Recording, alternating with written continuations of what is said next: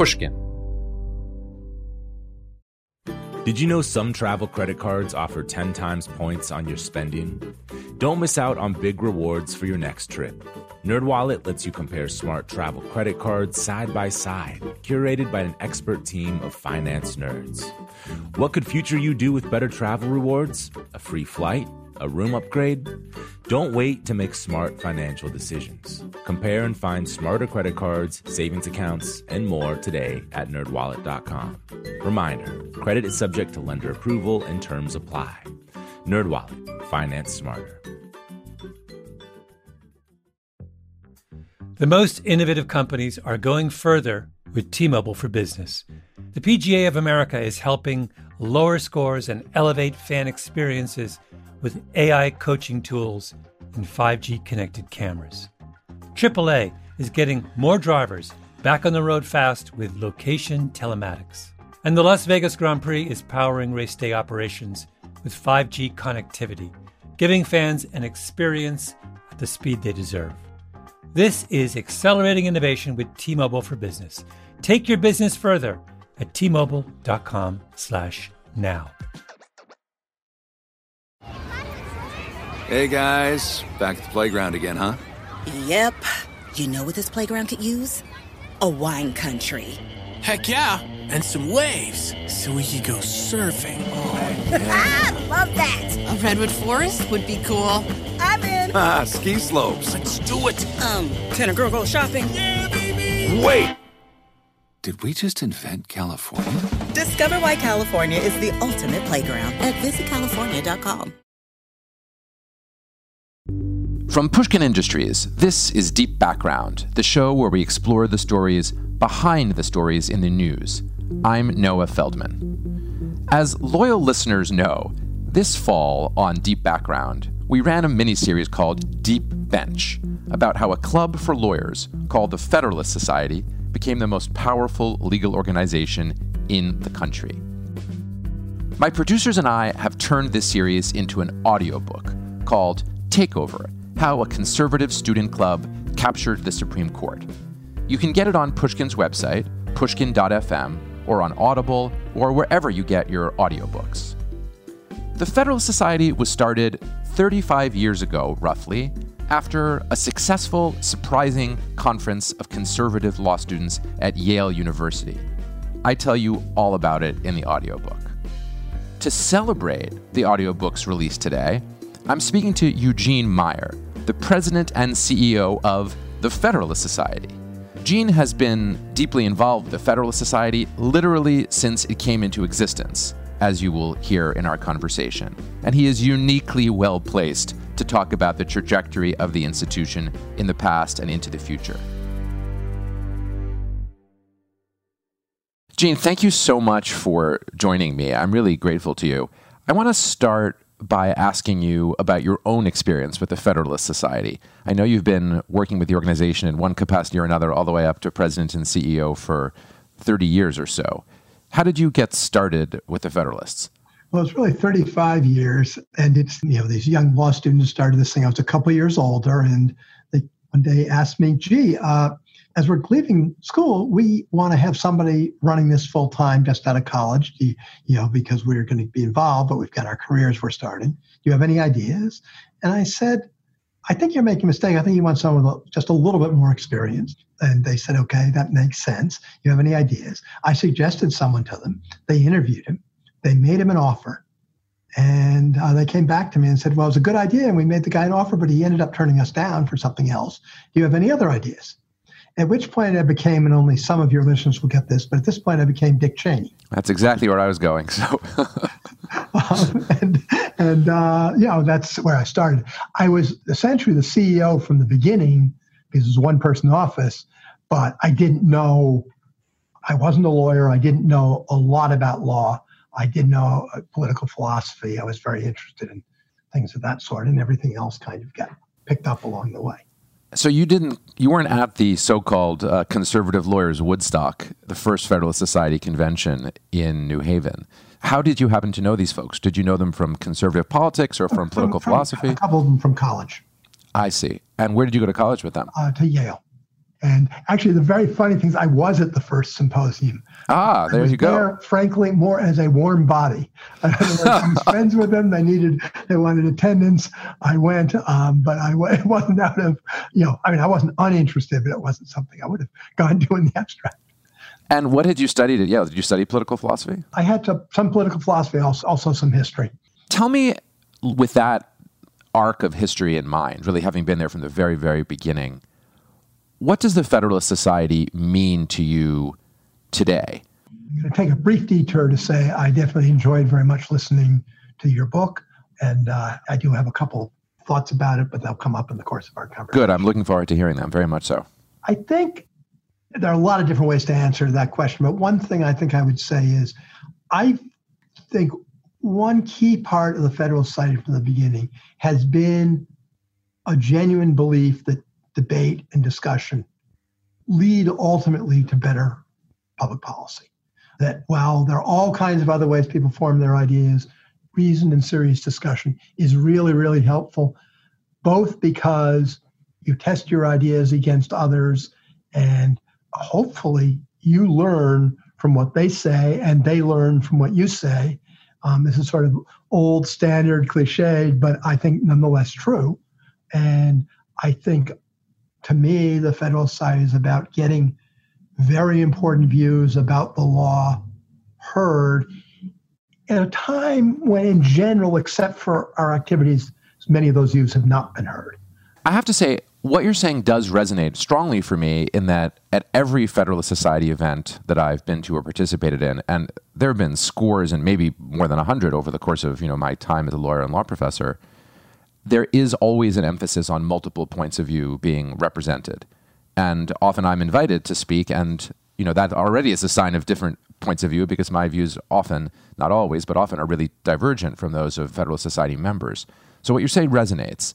At the same time, you can easily imagine starting an organization that was kind of a club for the discussion of legal ideas that didn't begin with certain propositions about the right way to interpret the law, the right way to interpret the Constitution, and that didn't describe itself as an organization that isn't only for conservatives and libertarians, but that mentions conservatives and libertarians mm-hmm. in its self description. So I think there might be some listeners who say, well, that's, that's a great way to talk about one aspect of the Federal Society, but surely they would say it's slightly hiding the ball with respect to the conclusions that you and other Federal Society members hope people will reach when they have heard different points of view. That is, you want people to hear different points of view and then adopt something within the family of views that are popular within the organization. Would that be fair? It's reasonably fair. I mean, I, I, I, like to think we're prepared to change our views. What's the line? When I get new facts that contradict my views, I change them. What do you do, sir? What's the classic line? Good, and we we are going to come to that. We're going to come to changing views too. So that's great. Yeah, go so ahead. Ho- hopefully, but but in in general, yeah. And one of the things I think would be true not only of us but of almost any group is that the world doesn't operate completely in abstracts. Uh, one of the reasons you get motivated to uh, have discussions is because you think your ideas are important and are good, and you do want to test them against others and, and in general persuade others, but at the same time be aware you might be persuaded. If you don't start out with some kind of ideas about what you think the law should be or whatever, you probably wouldn't be motivated to really start something like this, although perhaps you would. But I'd say empirically, there'd be tremendous opening for an organization that was committed to debate and discussion of ideas, that was genuinely agnostic completely about what it believed. And I don't know of any like that, really. It's probably not a coincidence. I mean, even something like science, which is in theory just trying to find the truth, most of the time people get involved in pursuing a scientific theory because they believe that theory is going to turn out to be correct. Sometimes they find it's false and they correct themselves. Gene, every organization just about that organizes people for action, at least in part, deals with the question of how much of your time are you spending trying to convert the unconverted, and how much of your time are you spending trying to build group agreement and solidarity among people who are roughly like minded. And I think the Federal Society does both of those things. How do you think about the balance between those two? And the reason I ask you that is that many outside observers, myself included, think of the success of the Federalist Society in transforming the federal judiciary as to a large extent the product of the second, the group solidarity, rather than the first, where you go out and try to preach to the unconverted. Yeah.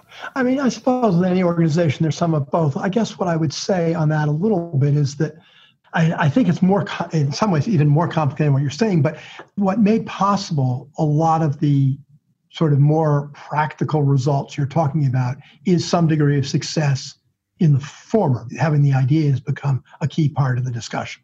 You would not have a lot of people who are basically philosophy is basically originalist on the bench if there weren't people who had come to believe in that basic philosophy. That's certainly true. You need a core number of people who hold that view. I mean, if you go to an American law school still to this day, I mean, one of the stated goals of the Federal Society from the beginning was to increase intellectual diversity within American law schools. I would say that's one of the only goals of the Federal Society that's had only really moderate success. I mean, there are there are of course professors who are originalists and textualists at American law schools more than there were 35 years ago, but they're nothing like a majority. What you do have are a lot of really smart students graduating from those schools at the top of their classes who then go on, having been members of the Federalist Society, clerk for judges who are either loosely or less loosely affiliated with the Federalist Society and end up clerking for the Supreme Court, and then a few years down the road, end up as judges and now as justices themselves. And I mean, the extraordinary thing, at least for my generation, over the, the four years of the Trump administration vis a vis the Federalist Society, is just how many of the really smart, really elite Federalist Society conservatives in my generational cohort ended up on the federal bench and on the Supreme Court. I mean, that is extraordinarily striking. And that's got to be a product in part. You have to have them, but they also have to know each other and be in solidarity with each other. I think that one of the things is a lot of our events, including our, our national convention, but also including many, many other events around the country, help facilitate people getting to know each other. That is key in any endeavor. You, you know, if you have one really smart person working in isolation, they're very unlikely to be anywhere near as productive as they will be if you have four or five of them in sort of in a group working together and feeding off of each other. I want to ask about the national convention. One of the episodes in the podcast, which became a chapter in the book, focuses on the story of Randy Barnett, a law professor at Georgetown, who came up with an idea for the unconstitutionality of the individual mandate provision of the Affordable Care Act in conversation with people in the hallway mm-hmm. at the Mayflower Hotel at your big national convention, and then worked with people affiliated with the organization to help make that idea broadly known. And then ultimately, five justices of the Supreme Court did adopt that idea in the court's opinion. How does the national convention function in relation to the overall project of the Federalist Society? What does it feel like to you to go to it every year? Well, it is a function of bringing together a lot of people to share ideas, and to get to know each other. And, and there's no question that conversations in the hallway are a key part of the convention. It's one of the reasons why we're very sad about this last year. We couldn't have an in-person one. We still have the substance, but it's it's it's, it's not the same. yes, problem with Zoom. There's no back channels on Zoom. Yeah, it's it's just the way it is for right now. Um, I, I think it's you know an extremely important part of things, but I would also say that the vast majority of our activities are ones you do not read about, and the vast majority of our members have never been to a convention. Most of our activities do not take place in Washington, D.C. There are 200 chapters of students and 100 lawyers chapters and practice groups that all run all kinds of activities. We have over a 1,000 meetings a year in law schools. And an awful lot of what happens that's really important and really valuable happens there. And Washington being Washington and convention being there, there's always some degree of political overlay that's much, much less in other places.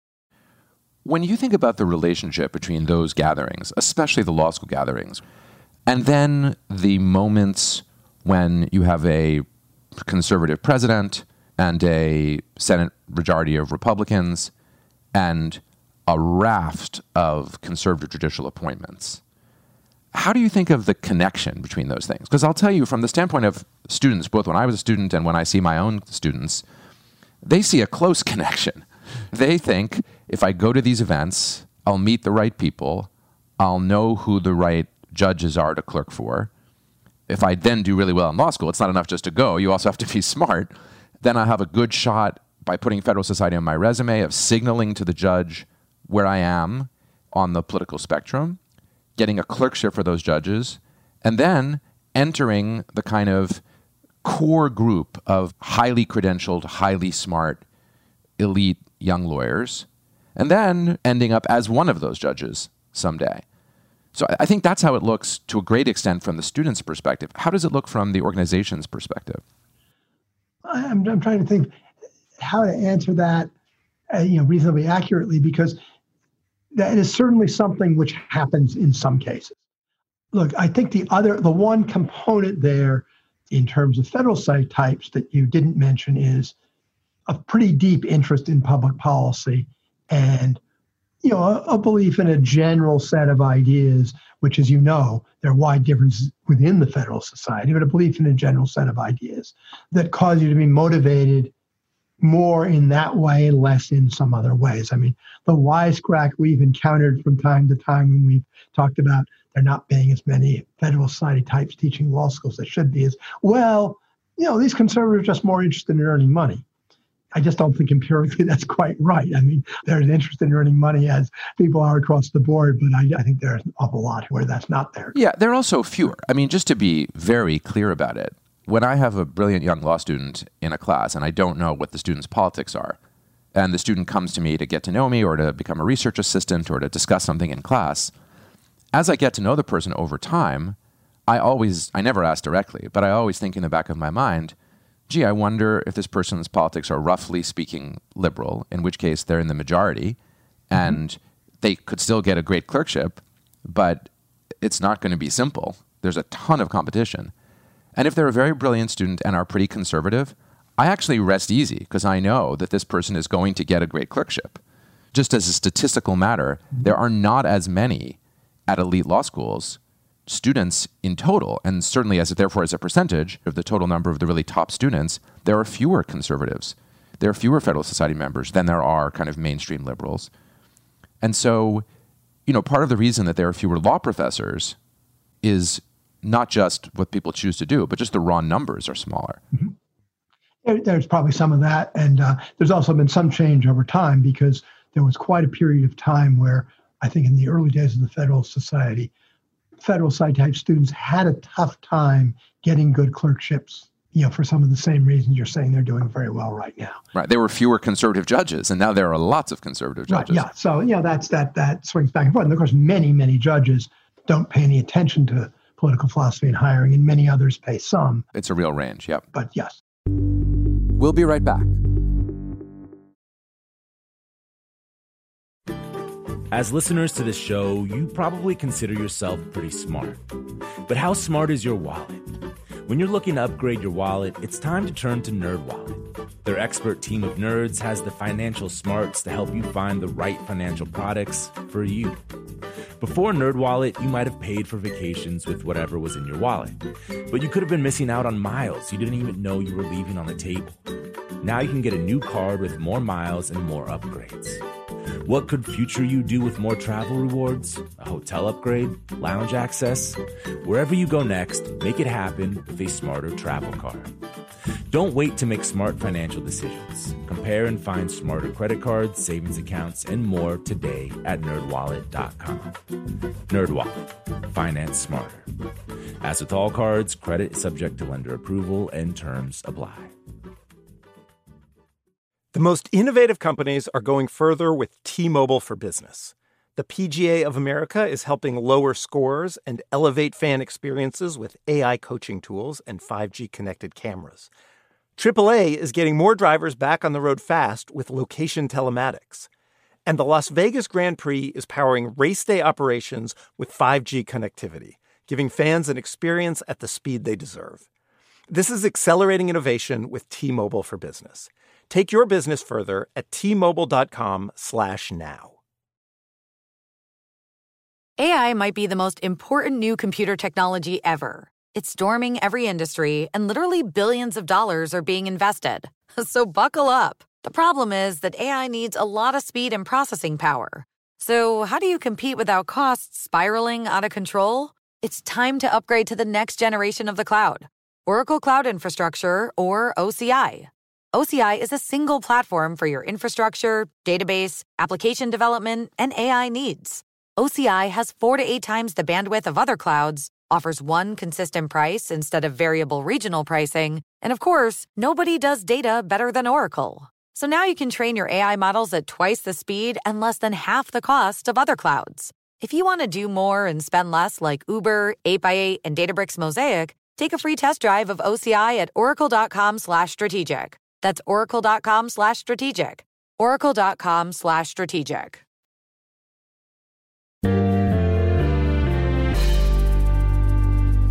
Let's talk about differences of opinion, which you mentioned, Gene, uh, as among Federalists. And I know many people told us in the course of the research for the podcast and the book that some of these disagreements were there from the beginning. But broadly speaking, it seems to me that most members of the Federalist Society or close affiliates share the commitments that Justice Scalia, the late Justice Scalia, had to three core ideas. Originalism in interpreting the Constitution, textualism in interpreting statutes, and judicial restraint as a kind of overarching guideline for judges, avoiding reaching out to strike down statutes when it can be avoided, and trying to do as little as possible as judges unless the law or the Constitution squarely mandates that they do otherwise. Do you think that those three principles remain the overall or overarching core of the judicial philosophy that is roughly associated with the Federal Society? In the broadest sense, it's a reasonable statement. I would say the judicial restraint part is the diciest of the three. There's been a split all along on that. Libertarians being much more dubious about it. And the term remains a dicey term. What is a judge supposed to do if the judge thinks something's unconstitutional? In the last 10 things that have come before him, all he thinks are unconstitutional. He's supposed to say after he's overturned five of them, the next five I need to be more restrained. You know, I mean, that's sort of one of the questions that can come up for a judge. So I think that's less crystal clear, although it's definitely a factor that would be considered. I think the originalism is not universal. An element of it is in our statement of purpose, but it's certainly not universal and not universal amongst our members, but it is it is widely believed and probably textuals and the same basic thing is true. But once again, there are degrees of both. And there's also lots of battles within originalism, as you know. Uh, and as it becomes very clear in some of the court cases that come up, look, for example, at Bostock. Well, let's talk about Bostock. That's a perfect example. That's the case decided by the Supreme Court in the summer of 2020 about the meaning of Title VII, the anti discrimination provision of the Civil Rights Act that says there may be no workplace discrimination because of sex. And in that case, a six to three majority of the court, in an opinion written by Justice Neil Gorsuch, a Trump appointee, and joined by Chief Justice John Roberts, and then the other, at the time, four liberals on the court, held that the words because of sex incorporate discrimination against gay and trans people. And on the other side, the three dissenters were very, very pointed in saying that they thought that this decision was a betrayal of Justice Scalia's principles of following the text of the statute. And for his part, Justice Gorsuch, in his opinion, said pretty clearly, I'm just following the text of the statute. I'm just reading the words. So that was an example of a deep disagreement mm-hmm. among conservatives. What's your sense of how that, what are the reverberations of Bostock right now, not just in the Federalist Society circles, but more broadly in conservative legal thought?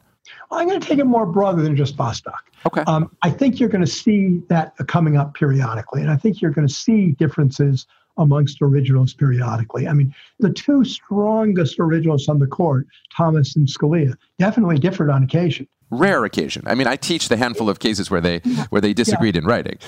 Well, they're, they're, yeah, they're interesting, but I, am just saying even even those 2 mm-hmm. different, and you're going to see that from time to time. But one of the things I'm actually going to jump here to what I was getting to in your please you know, things in your your book, which I did enjoy lots of. But the sort of theme you have about well, the FedSoc's done these various things, but right now it's heading into this period of a lot of tension and possibly breaking up to some degree. Mm-hmm. And there are two themes that seem to me to be being developed. One is the theme that the Federal Society has, and this is touched on a little bit in your thing, that maybe it's gotten more interested in results than in ideas, or something like that seemed to be a partial theme. Well, I don't. I don't think that that of the organization generally. I just think that that could be one of the lines that is posed in a, in a situation like the Bostock case. So clearly, Justice Gorsuch.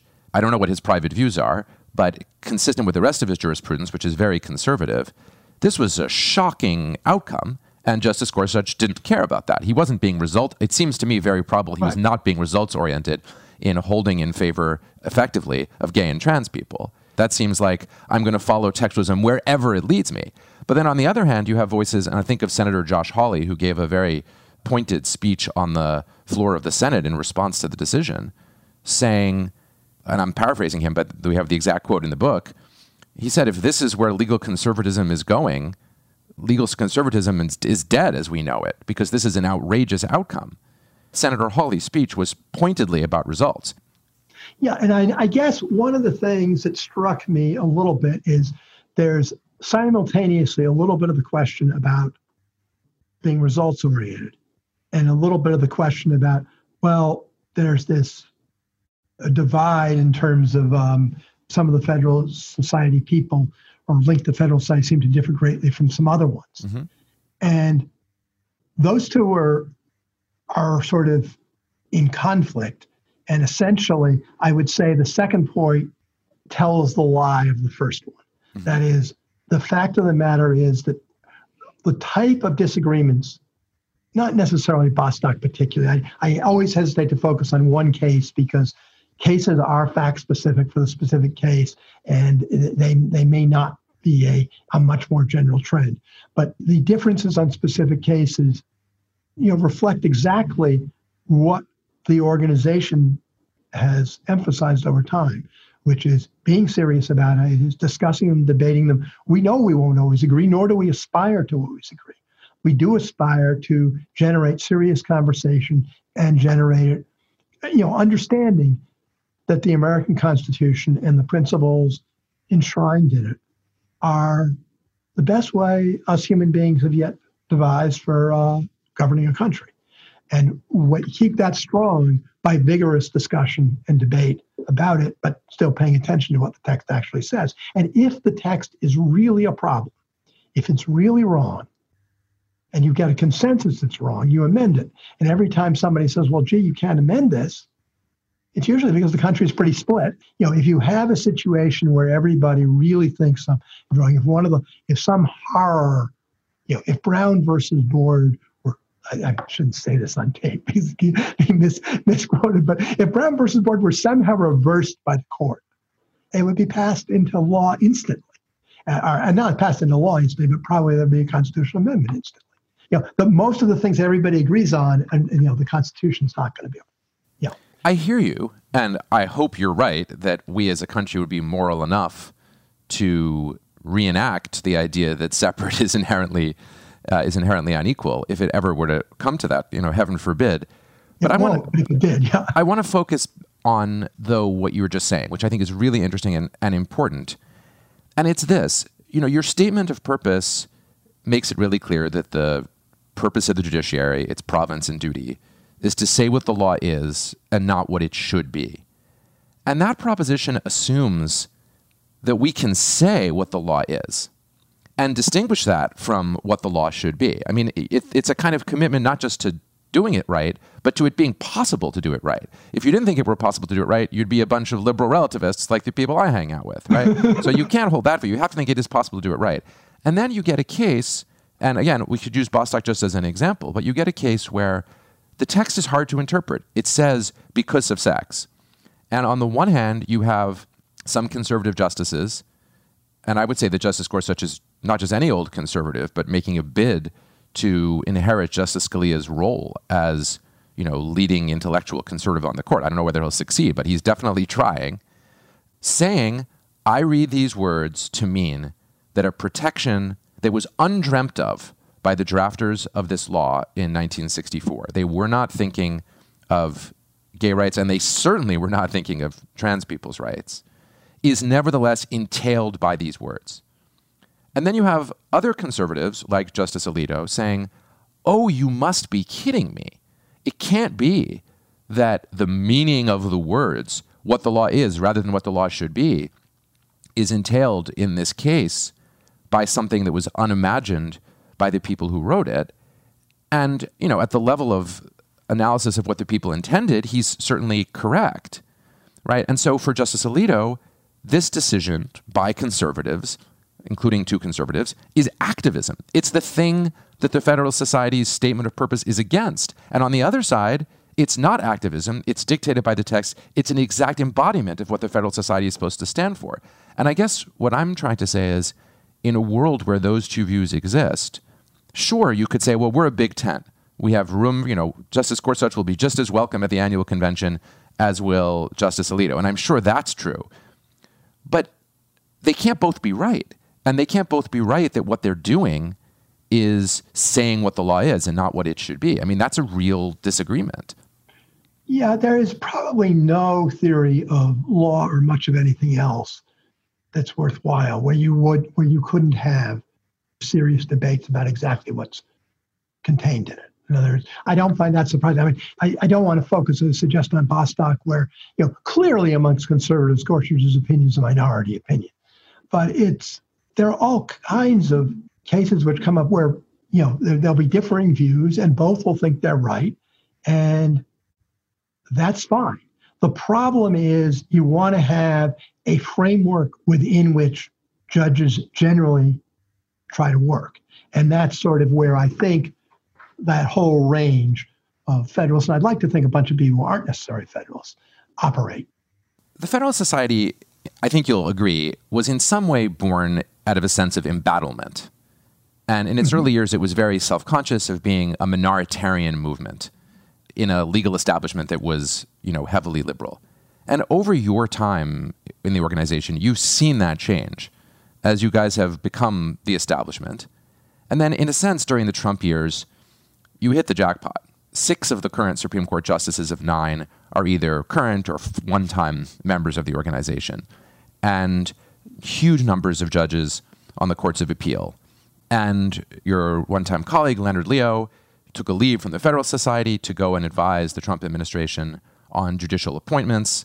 And some people said, imprecisely, but maybe truly at some level, that Trump had outsourced appellate judicial selection to the Federalist Society. And certainly we got an enormous number of Federalist Society affiliated judges on the bench. I mean, you couldn't imagine a greater success than what you've achieved, I don't think, during the, the Trump administration. So what's next? I mean, what remains for the organization after having, you know, gone from being the margin to the all-powerful, you know, actors? You know, what do you do for an encore? Well, I mean, uh, in one sense, you underestimate maybe some people's imagination. Um, um, but more seriously, look, I mean, you already stated one huge area, the law schools. And, you know, we have a very, very long way to go to create from the standards, say, of the of the national political scene, a balance in the law schools. That's that's one huge area. How do you do that, by the way? What is the sort of since you guys had a 30 year strategy that worked for the judiciary, I, my guess is it'll now work for the law schools. But how do you do it? I admire your confidence. I mean, what we try to do and what we very much hope will work is the same sort of things we've done all along, which is trying to foster this type of debate and discussion. And we do think that will persuade a lot of people over time to the extent you can get ideas fairly heard. I would say that one other thing that causes some confusion is all the emphasis on judges, which are in the judiciary, which is extremely important. But there are all kinds of other aspects of law and the impact of law on society where there's all kinds of discussions of regulation, how and what the role of law should be in sort of guiding the country in certain ways. Um, all the debates about the law as a moral force, the question of leaving people free to do what they want to do, even when you think it's a mistake. There's a whole battle about elites versus sort of the average person in terms of there are a lot of elites who think, you know, really most people don't fully understand a lot of these things and they need help.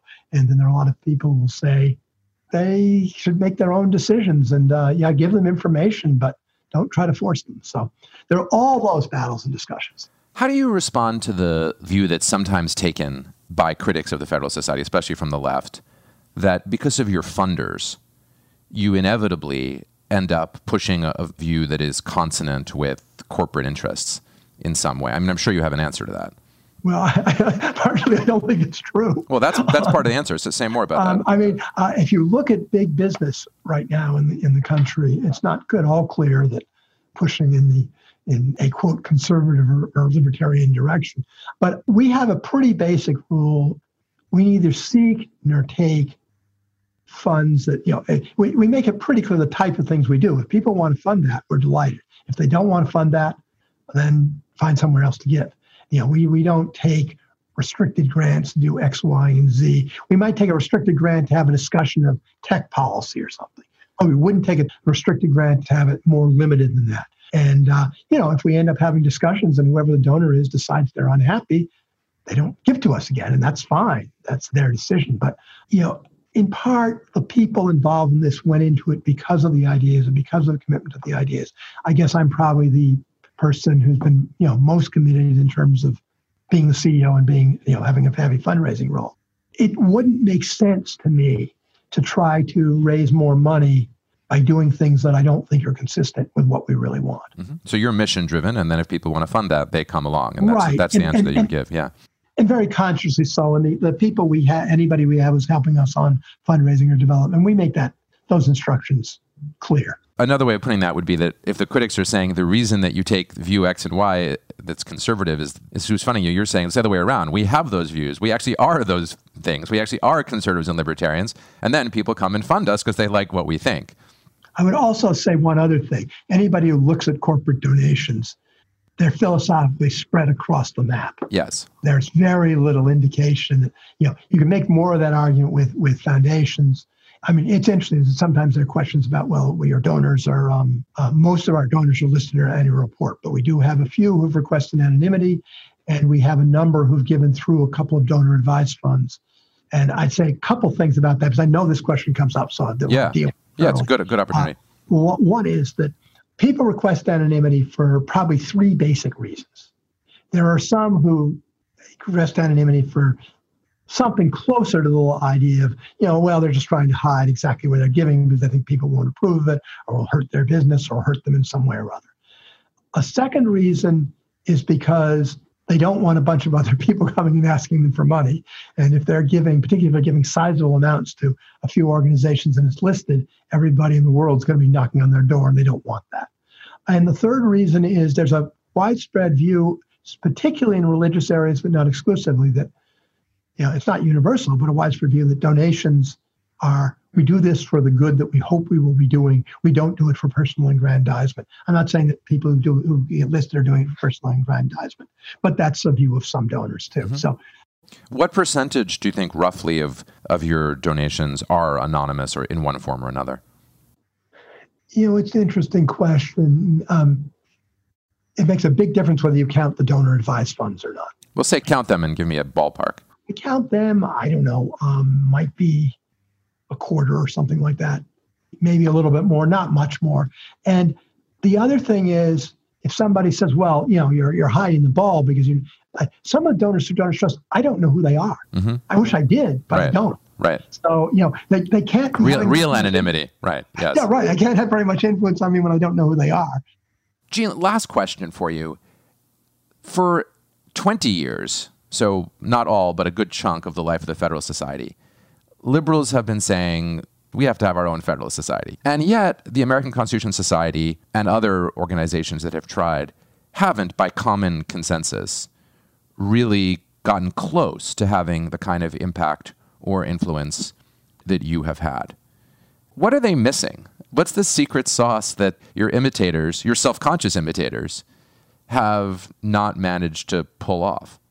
Well, I think there are a couple factors. One is that we are kind of the only game in town for the type of ideas we're talking about in law. There are so many other groups on the left that are pursuing somewhat similar things. And I don't think inherently one or the other strategy is better. I have no problem at all with sort of diversification in that kind of way. I think that's been one factor. I, I, think the second factor goes to the core of what we do, which is, in, in spite of questions being raised about it, we are an organization that does not take positions. We are an organization that's serious about debate and discussion. I think we are able to attract a lot of people who eh, may not think they necessarily agree with a lot of the things many of our members think, but think, boy, it's an interesting place to be and to discuss ideas. When ACS was, American Constitution Society was first started, I talked with two different executive directors there who, who came to me saying, you know, gee, what, you know, basically any, any thoughts? And I was happy to give them. That was very collegial of you. Well, I thought I actually I can prove this because I have a quote in the New York Times to that effect back when the ACS was started. But I thought and believed that if they would be an organization on the left committed to debate and discussion in the way we were, I thought it'd be a really good thing for both the left and the country. And I think the more more we can have civil, serious, energetic, and sharp debates and discussions. Not of the old crossfire line where people yell at each other, but of lines where people really are trying to exchange ideas. I think all of us benefit. And, you know, I certainly believe in the broad ideas uh, the Federalist Society discussed, but I also believe that that type of discussion, I think, may help some many of those ideas. But I think the extent it can spread more across society, I think it will help all of us. Gene, I want to thank you for your candor and for the conversation. And thank you very much for, for joining us. And uh, I look forward to speaking again in the future sometime. Thanks so much. Take care.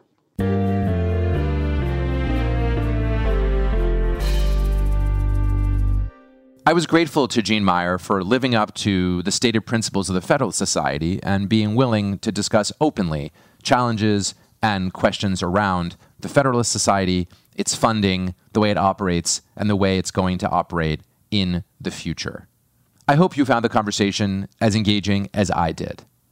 You can buy our new audiobook, Takeover How a Conservative Student Club Captured the Supreme Court, on Pushkin's website, pushkin.fm, or on Audible, or wherever you get your audiobooks.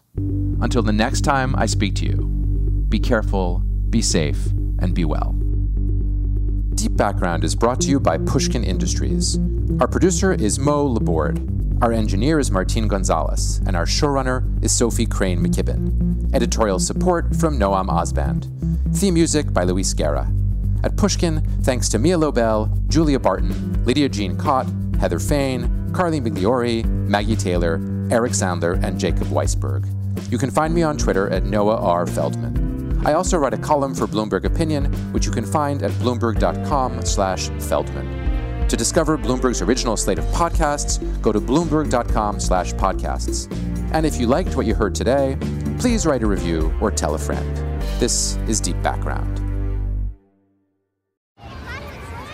Hey guys, back at the playground again, huh? Yep. You know what this playground could use? A wine country.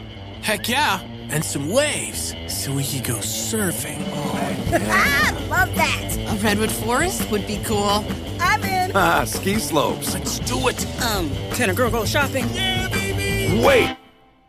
Did we just invent California? Discover why California is the ultimate playground at visitcalifornia.com. You know that feeling when you walk into your home, take a deep breath, and feel new? Well, that's what it's like to use Clorox Scentiva. Because Clorox Scentiva smells like coconut, cleans like Clorox, and feels like energy. It'll elevate any cleaning routine to not just clean, but also make every room smell like a tropical coconut getaway. Discover how Clorox Scentiva's powerful clean and refreshing scents can transform your space. Get yours in coconut or other fabulous scents at a nearby retail store. Open a limited time 11 month certificate at Kemba Financial Credit Union. At 5.25% APY, it's more than triple the national average, plus, it's a safe and secure way to grow your money. Visit your local branch or kemba.org slash CD for details. Offer expires May 31st, 2024. APY equals annual percentage yield. Restrictions apply. $500 minimum and $250,000 maximum deposit. Advantage status required. Comparison based on Bankrate average. Federally insured by NCUA.